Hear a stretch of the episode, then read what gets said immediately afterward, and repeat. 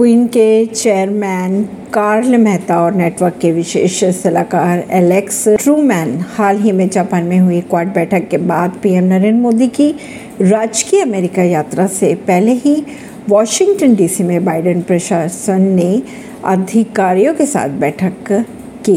भारत के पास कुशल और प्रतिभाशाली युवा है जो टेक्नोलॉजी के क्षेत्र में अगर बात की जाए तो एक नई मिसाल कायम कर रहे हैं। भारत के पास अपनी प्रतिभा, आधार और चीन के बाहर दूसरे बड़े विनिर्माण आधार के रूप में खड़े होने की क्षमता के कारण बहुत सारे अवसर दिखाई दे रहे हैं। अगर बात करें क्वाड इन्वेस्टमेंट नेटवर्क के प्रमुख के साथ तो कहा यह जा रहा है कि क्वाड देशों द्वारा चिन्हित तकनीकी क्षेत्रों में भारत अहम और अग्रणी भूमिका निभा सकता है। 20 मई को शुरू किया गया था क्वीन। क्वीन को आधिकारिक रूप से 20 मई को शुरू किया गया था। खबरों के अनुसार भारत सरकार का मेड इन इंडिया अभियान बहुत बड़ा है। भारत तो उभरना चाहता है और दुनिया का विनिर्माण केंद्र बनना भी चाहता है। अगर बात करें, तीस सालों से चीन बना हुआ है। इस अहदे पर उद्यमियों की अगर माने तो क्वाड देशों में जापान, भारत, ऑस्ट्रेलिया और अमेरिका के तौर पर भारत के पास ज़बरदस्त अवसर है।